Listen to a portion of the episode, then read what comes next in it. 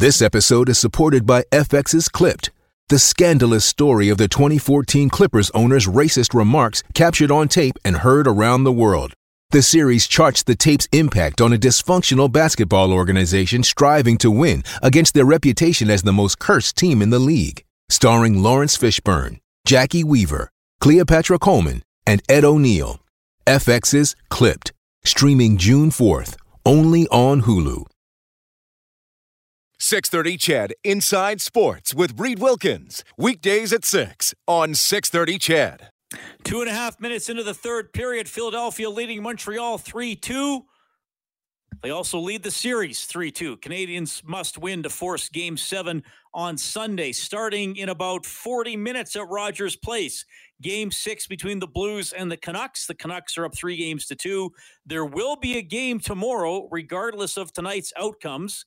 The Stars and the Avalanche will start the second round at six o'clock at Rogers Place. Now, on Sunday, potential for game sevens or one game seven if Montreal and St. Louis, uh, either one were to win tonight. If both these series end, then uh, we could see an Eastern Division second round, pardon me, Eastern Conference second round series uh, start on Sunday. So the NHL wouldn't have any days without games. There's been a ton of hockey. There will be a little less, a little less now that we're uh, going to be down to eight teams pretty soon by Monday. Well, I guess by Sunday night at the latest but uh, still a lot of fun. And then, of course, everybody's going to be in Edmonton for the conference finals and the Stanley Cup final. Baseball tonight. Now, 4 4 Blue Jays and Rays. That's in the top of the seventh. Jays sitting at 12 and 11, Tampa Bay at 17 and 9. And the Raptors won earlier today, 117 92 over Brooklyn. The Raptors go up 3 0 in that best of seven. The Oilers have loaned Joakim Nygard to Färjestad in the Swedish league and uh, expect that he will come back for the start of training camp for next season, whenever that is. Appreciate you tuning in tonight. Hope you're uh, having a great weekend. I got to golf at the ranch this morning. Uh, had such an incredible course, really in great shape uh, for someone like me who is who is not a great player, and I don't hit the ball very far either. Variety of uh, tee boxes, different choices for you, uh, so you don't have to feel intimidated. You can always play a course length and style that's comfortable for you. And uh, yeah, in in uh, in really good shape, really good shape. I was really impressed with the ranch, so definitely check them out if you have time here. Dare, dare I say before it snows? It is late August. So it is going to happen. Uh, Kellen, I, I like I, I know people. I, have lamented my golf game enough on the show. It's going to mm-hmm. kind of like therapy for me. I'll probably have to do it again. I won't give a ton of details. I will just say this: the doctor I, is in. I finished with three consecutive pars today, uh, but there's no need to discuss the 15 holes prior to that. Oh, okay. Yeah. So you finished strong. That's we'll good. Just, we'll just leave it at the three straight pars to finish the round. No, no need to talk about the first 15 holes. Golf with uh, my good friend Quinn Phillips from Global. Right on. Who, um, if if we could use Quinn's game off the tee and uh, my game around the greens, you'd have a better golfer than each of us is individually. Uh, she outdrives me by a considerable margin. Um, but probably uh, for the deft touch around the green, I, I, would probably give myself the the edge there. So, but yeah, it's too too bad we can't combine our forces. Anyway, uh, really good to play uh, at the ranch and uh, off work next week. So I'll probably be golfing a couple other times too. That'll be fun for sure. Dave Campbell's going to be sitting in uh, hosting Inside Sports next week. So please give him an ear if you have time. Boy, Darkman really uh, bringing it on the text line here. He wants the CFL to go metric. So he's already he put he put in a whole bunch of distances, but basically he says the field is currently 110 yards long, which is 100 and a half meters. So you could just make it a 100 meter field. Uh, you'd be 10 meters for a first down, all penalties assessed in meters. So you'd have third and centimeters instead of third and inches. well, I guess it would be they would throw things off a little. The distances wouldn't change drastically. I mean, ten meters is a little longer than ten yards, but I guess it wouldn't change things. If you had to be a meter off the ball, though, on the line, I guess that would give the offensive line a little more room to work with. That is, I, I have never, I don't think I've ever had anybody suggest that before, that the CFL should use metric measurements. Well, the cool thing about that would be, you know, you could do an ISO shot during a game of like a really fast uh, punt returner or a, uh, a, a speedy receiver, and you can measure him much like they do on the Hockey Night in Canada broadcast and that stuff with Connor McDavid in kilometers per hour. That'd be pretty cool. We could do that anyway. But we could do that anyway. So, yeah, and plus miles per hour is more impressive in my opinion. But anyway. That's a good one. Uh, that is a good one. Uh, John Shannon and I were talking about some of the suspensions and discipline in the National Hockey League. Uh, I got to scroll back. Trucker Dave says, "Oh, we like hearing from Trucker Dave. Hope things are good with you, Trucker Dave."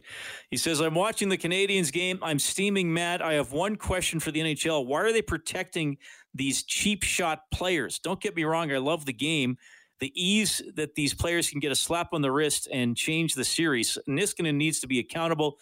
The NHL needs to be accountable. Gallagher needs surgery to have his jaw wired shut. Kevin says, I think Darkman uses metric when he tells people his IQ. is there? That's from Kevin. Kevin, is there a metric conversion for intelligence quotient? I, I didn't know that there was. That's a that's a clever text though. Uh, a couple other thoughts coming in. Dirk says officiating in the National Hockey League is a tough job. Players move at high speeds, and decisions have to be made by refs in the blink of an eye. Handing out suspensions in the NHL should be an easy job.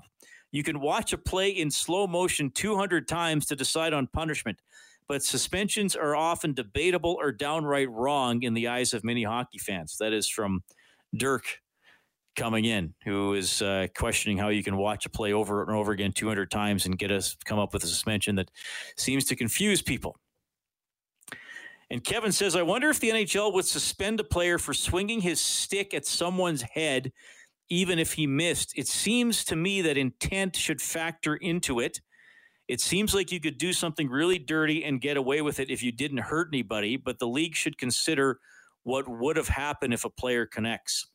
Well, I think John Shannon talked about that. They they take the outcome of the the play into into consideration. And John said that he thinks if if Brendan Gallagher didn't suffer a broken jaw on the play, that uh, maybe Niskanen just gets a fine. But I, I think what uh, who was at the text of that in Kevin. I think what Kevin is saying is that a dirty play is a dirty play, and if you mean to do something that could hurt somebody, it, it shouldn't matter if they if they don't get hurt. So, yeah, that's uh, that's a that's a fair debate. And what's I think what's interesting with me for me is they've put former players in the role of the, the, the disciplinarian, right? George Parros, Shanahan did it. But yet, it's a lot of former players I talk to still don't agree with the decisions. And I mean, Rob Brown talks about it all the time when he's on the show and when he's on Overtime Open Line that a stick foul should be more serious than a body check. He understands why headshots are punished. He understands why they're they don't want concussions. He understands that players should be careful and uh, considerate. Well, maybe not considerate is the right word, but that they have to be careful when delivering a body check and try to avoid the head. But he also says most players don't deliver a body check trying to hit the head. Usually something goes wrong, right? You don't position yourself properly, but you're trying to deliver a clean check most of the time. But as Rob always says, if you do something with your stick in that split second you've decided to do something that you know is dangerous and that could hurt somebody and, and for that reason um, he he would suspend stick fouls more severely Gary in Cold Lake says, Hey, Reed, are we going goalie shopping in the short future? I assume you mean the Oilers, Gary. Well, they can't do anything till the playoffs end, but they're going to need a goaltender. Uh, I I mean I, I, don't think Mike Smith is going to be brought back. I think now here's the thing: during the regular season, Smith and Koskinen were good enough to get the Oilers into the playoffs. And the the thing about Smith is his his peak, his high end game was still quite high, but it, it seemed like it was a little bit of feast or famine with Smith. Either he was eh, outstanding or he went through a really tough spell like we saw in the second half of November and in December.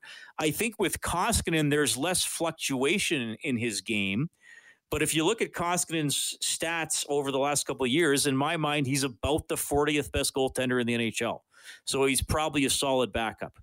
Uh, there's a lot of names out there: Lehner, Markstrom, Anderson, Jake Allen. Like, could the could the Oilers try to get one of those guys? I think they're going to have to, because quite frankly, they, they need they need uh, somebody who can be a number one in the playoffs or a more obvious number one in the playoffs because ultimately they didn't have one this postseason against Chicago. And I mean, if I if I'm not bringing Smith back and I'm saying Koskinen's about the 40th best goaltender in the NHL, then it's better than 50-50 than you that you can f- upgrade the goaltending if there's 62 goalies in the NHL.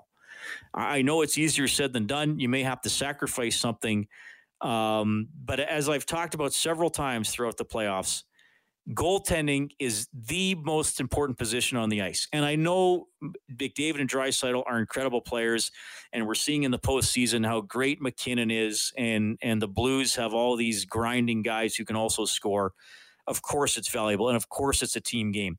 But there is nothing as transformative and as important as a reliable really good or excellent goaltender. And I, I think if the Oilers are ever truly going to ascend to be a, a team that can perennial be in, perennially be in the playoffs and consistently at least be a team that can be considered as a Stanley Cup contender, even if they're not a favorite, they're going to have to have a goaltender who's generally in the top 12 in the NHL you know, over over a span of several years, and they haven't had that for quite a long time. It's seven seventeen inside sports on CHED.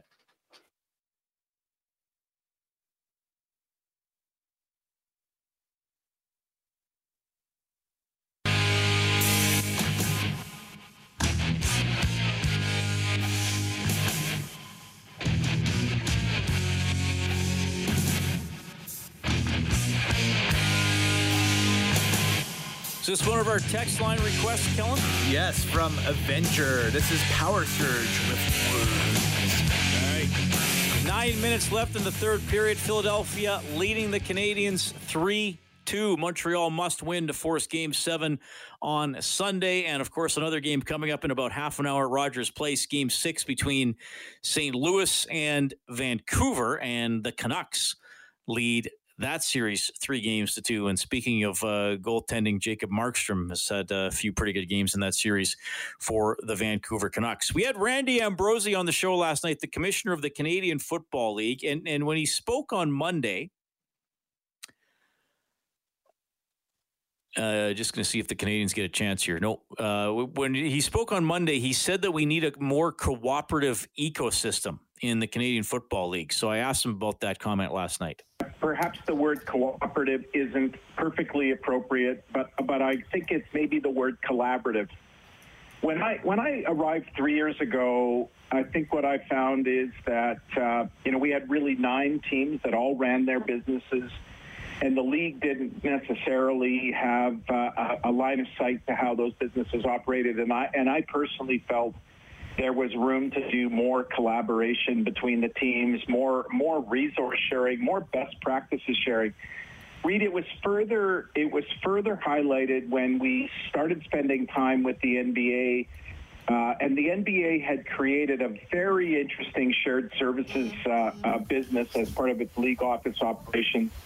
And what, what became obvious is that some of what the that the NBA has seen in terms of this remarkable success has come because they have created this remarkable uh, shared services mindset, a, a, culture where they they really help one another, uh, you know, off the court, and then they compete on the court. And I, I think that's an area we've made some tremendous inroads, by the way, uh, over the past. Uh, two and a half years, but I think this is a time now. Uh, Reed, there's an expression in business you you spend a lot of your time working in the business. I think this is a time for us to work on the business.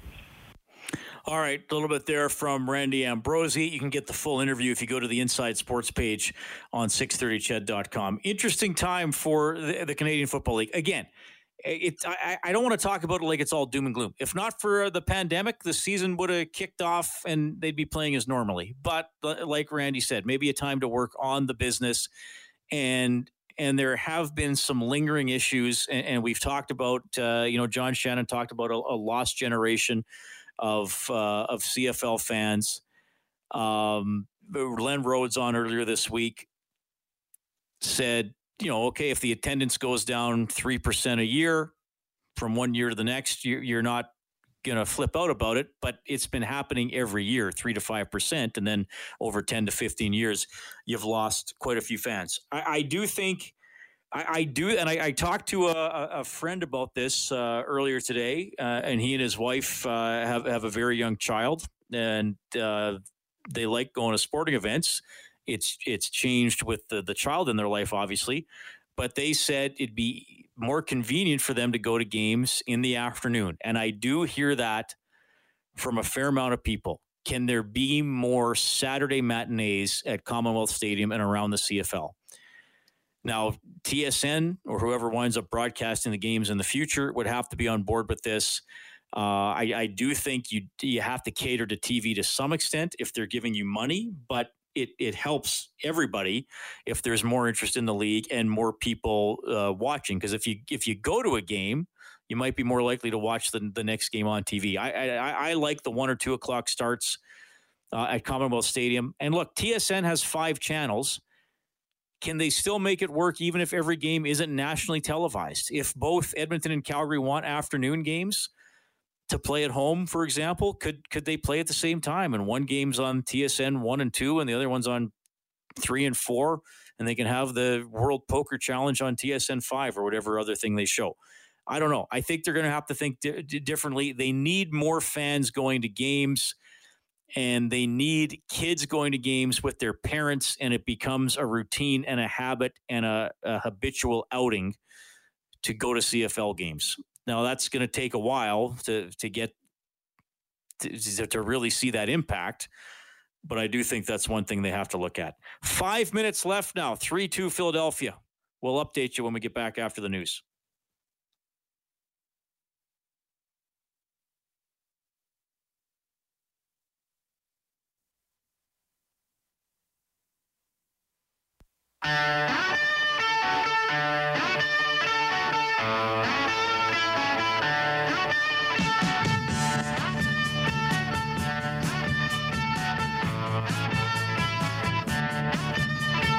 Montreal Canadiens need a goal. And then they'll need another one. But for now, they got to get the third one in this game. They trail Philadelphia 3 2. Two and a half minutes left in the third period. Flyers trying to end the series. Canadiens trying to prolong it and force game seven on Sunday. The Blues need a win against the Canucks. That one faces off at Rogers Place in about 11 minutes. Canucks up 3 2 in the best of seven. If there is a game seven in either of these series, it'll be on Sunday. If they both end tonight, it is likely that an Eastern Conference series will start on Sunday.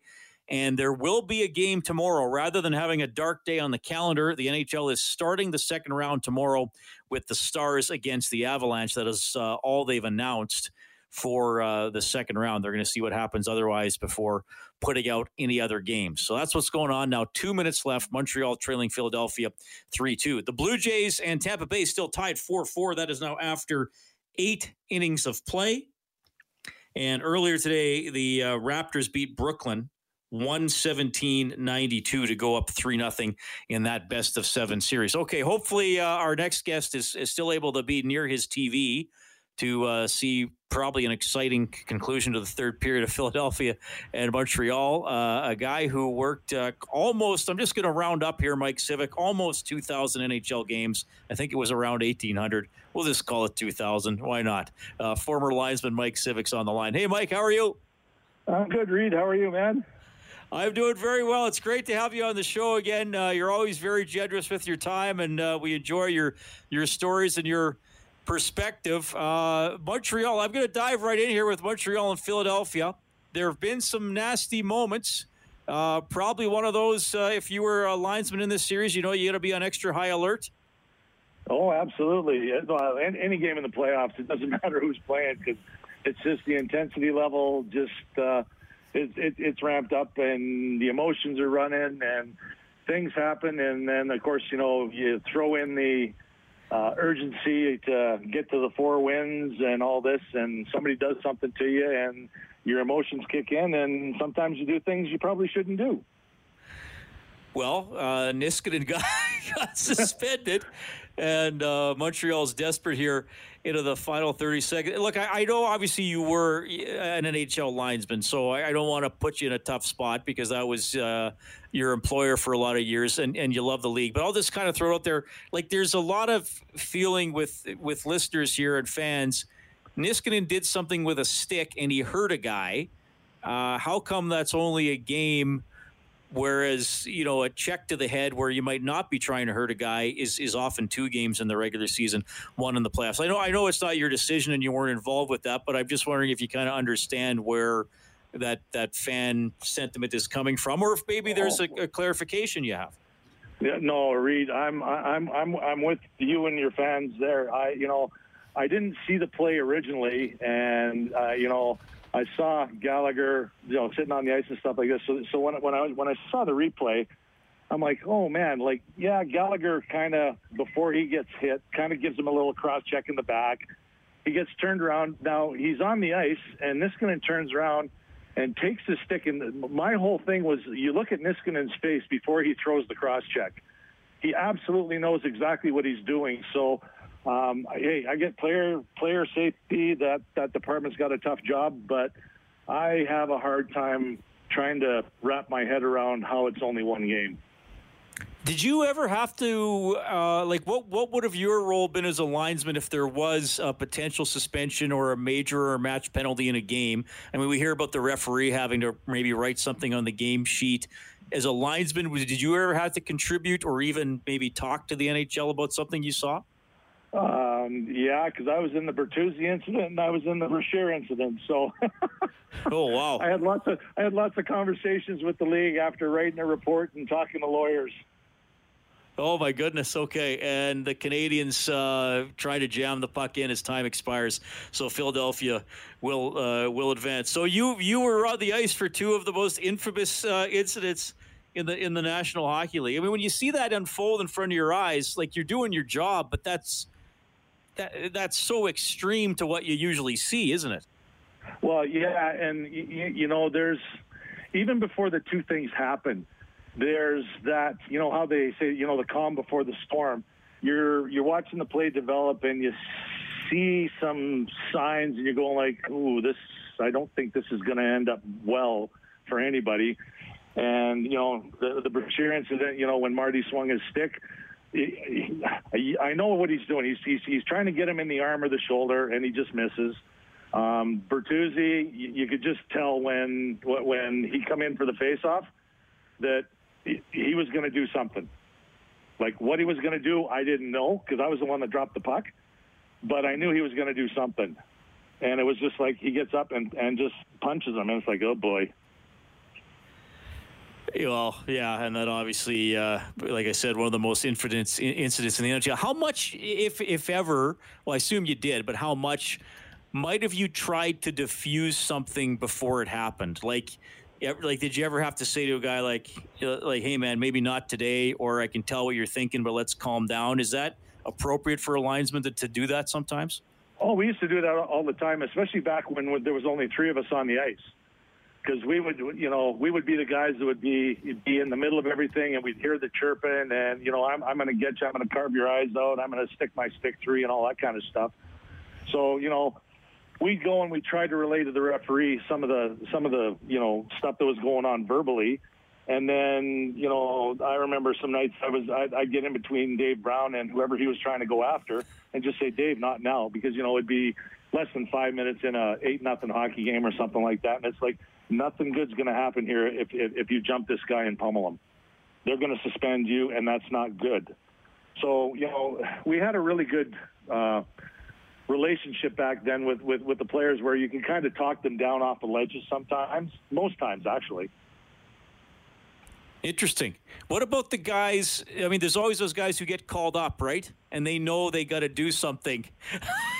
like yep. The guy who's fighting in the minors, he's called up for a reason. If he wants to stay in the NHL, he has to, he has to do that. Like, did they get a little bit of rope, or or I, mean, I, I assume you knew the reputations of all the guys going into each game. Oh yeah, like you you knew the guys that you know, especially if they called up. Uh, you know, you know, back back in the late '90s or early 2000s, you know, some guy six foot four, 225 pounds, that uh, has one goal and one assist and 500 penalty minutes. You know, he's not going to be out there to score a goal. So he would come up and line up against, you know, uh, say a Dave Brown or somebody along that lines. You just look at him and say, listen, you can't do anything until the puck hits the ice. Then whatever you're going to do, go and do, but wait till the puck hits the ice. Did you? Because there, there's less of that. The the staged fighting. I think there are fewer staged fights than there used to be. I mean, I like I don't mind fighting in hockey, but I prefer when it's born of anger than well, I'm just going to line up next to you and drop the gloves because we're going to try and fire fire up our teams. Is that is that better for the game, and does that change things for the linesmen if they know there might be fewer staged fights? Well, and, and you know that that was one of my biggest uh, you know beefs when I was on the ice is, hey, if two guys are battling and somebody doesn't like something that somebody did and they turn around and they have a fight, that's in the context of the game. So I, I have no issues with that. What my issue was is uh, Team A sends out their tough guy. Team B doesn't want to be embarrassed, so he sends out his tough guy. And they're they're looking at each other like, okay, we have to do this. And it's like, you know, guys, do we really need to do this? And if you're going to do it, wait till the puck goes down.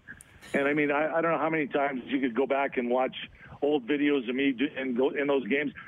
Right after I drop the puck, my whistle's coming off my hand because I know I got to get in there and break up the fight.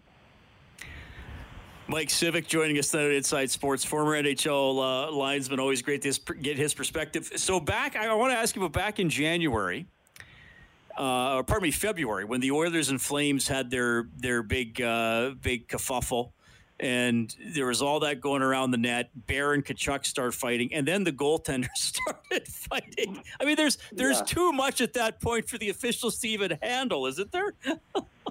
well, you know, the the rule of thumb is, you know. and and trust me, I had lots of practice, especially in the in the Western Hockey League, and then in my early years in the NHL, because we used to have five on five fights all the time. Is the rule of thumb is you go to the the first two guys that started the fight. That's the first two guys you get in the penalty box, and then you go to whatever one's worse after that. And usually by then they're all just hugging, looking, "Where's the linesman?" Because I really don't feel like doing this. Uh, and what about with goalies? Would you just like try to let them tire tire themselves out? Like they're swinging with all that heavy equipment on. or you usually come in and you're talking. You, the, what I would used to say is like, "What are you guys doing? Like, what are you like? who are you going to hurt other than yourselves when you're, you know? It's like, what's like? Are you guys serious?" and then they look at you like, "Oh." They got a couple of four-letter words for you, and then and then they just kind of turn and skate away from each other. Oh well, that yeah, that's uh, that's a that's a classic moment. Who was the uh, if if you are willing to divulge or have a story? Uh, I mean, there's always there's always talking, and I mean, we saw like the Montreal Philly again, Gallagher yelling at the Philly bench, and I think one of the linesmen just kind of finally went and stood between the bench and was just like, "Okay, guys, I'm here. I'm here." Uh, a, a trash talker or a guy who just wouldn't shut up when when you were a linesman. Oh, Sean Avery drove me nuts. drove me nuts. Like I would chase him around the rink just because everything that started on the ice started with him. And he told me one night, he says, Will you get away from me? I said, No. I said, I need to be around you because you're the guy that causes everything to start. So I need to be here. But he didn't care. Oh, no. Oh, no. He was in his own little world. Like, he, you know, he just did what he did and got everybody mad and then just went away. Just changing gears a little bit, tell me a little bit about the selection process for uh, an NHL linesman to work playoff games. Obviously, that's that's a feather in your cap. There's fewer games. You guys have to progress, sort of like the teams uh, had to. T- tell me what it was like as a as a linesman and your colleagues going going through that, and then going through the playoffs themselves. Yeah, well, you know, basically, uh, you know, the league has uh, five to seven supervisors that uh, go around and uh, they try to take in games uh, in the rink, uh, and they grade us uh, on our on our performance nightly.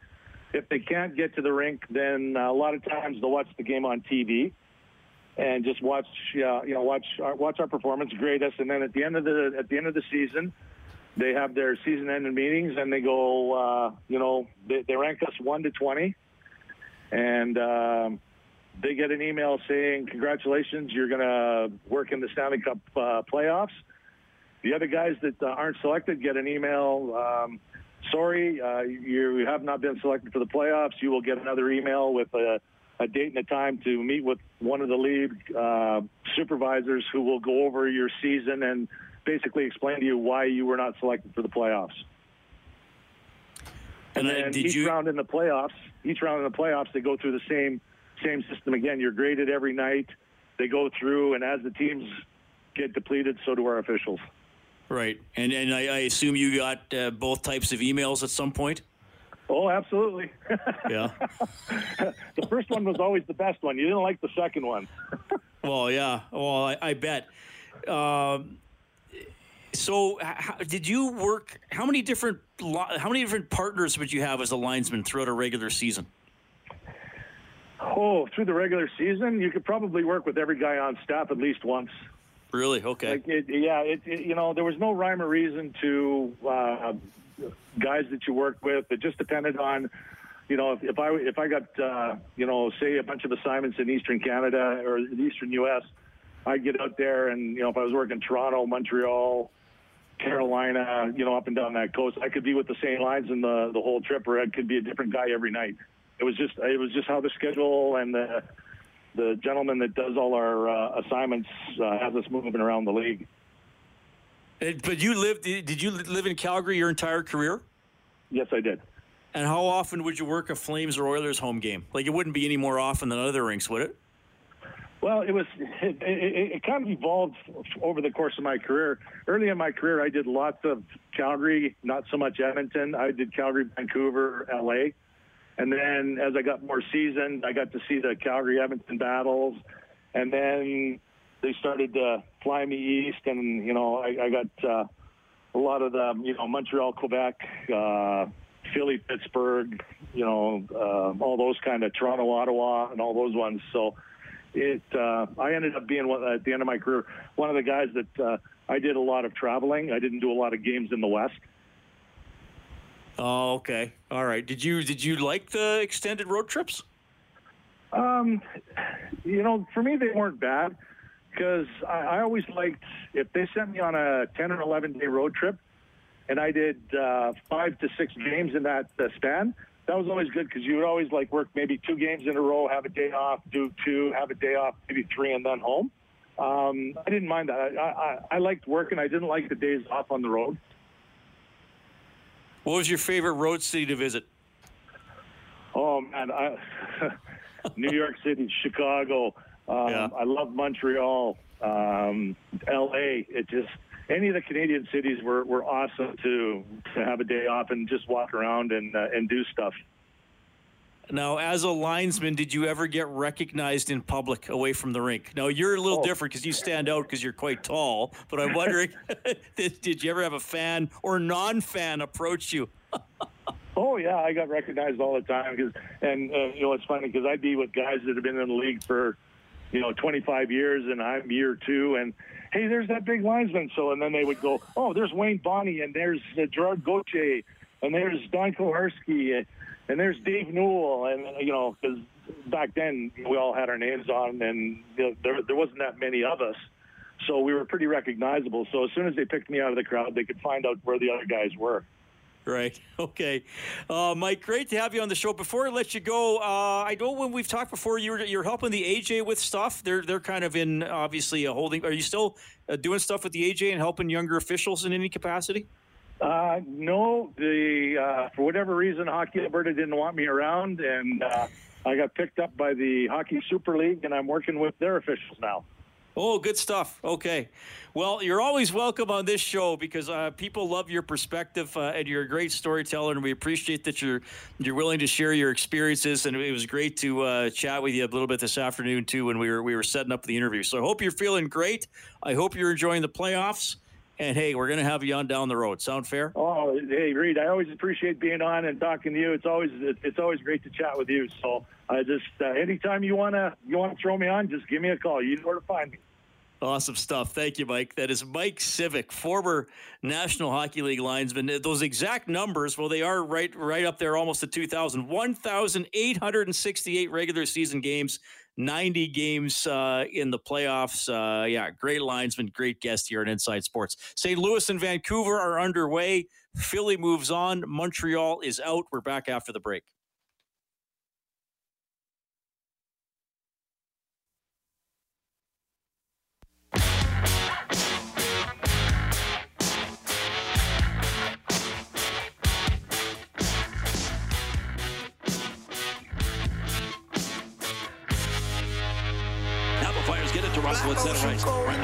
Jake Voracek dropped into the high slot. Sanheim with a shot. He scores! Travis Sanheim put it into the traffic in front. Price ends up knocking it into his own goal, and Sanheim's going to get his second goal of the playoffs. It's 3 1. That goal would actually be credited to Raffl. Turns out to be the game winner and the series winner for the Philadelphia Flyers. They beat the Canadiens 3 2. Uh, shot attempts in that game, uh, basically 2 to 1 in favor of the Canadiens. I didn't see the final total, but it was 70 35 with about a minute to go. So Carter Hart gets the job done, beats his idol, Carey Price, and the Flyers advance. Blues and Canucks are underway. No score about three and a half minutes in. Um, See Joe Haggerty here, who covers the Boston Bruins, has tweeted out that the Lightning and the Bruins will play on Sunday. And then there also could be a potential game seven between the Canucks and Blues, depending on what happens. Vancouver scores. Okay, Vancouver scores 345 into the first. So they jump out to a 1 0 lead. There is a game tomorrow, the Stars and the Avalanche, 6 o'clock at Rogers Place. Hey, fun show, everybody. Thanks a lot for tuning in. Dave Campbell is going to be in next week. I'll be taking some time off. Dave's also the producer of the show. Kellen Kennedy, your studio operator.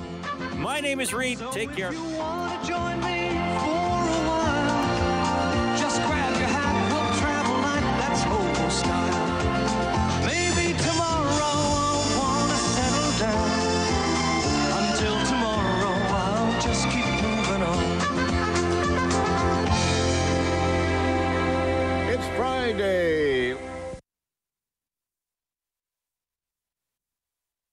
630 CHED Inside Sports with Reed Wilkins. Weekdays at 6 on 630 CHED.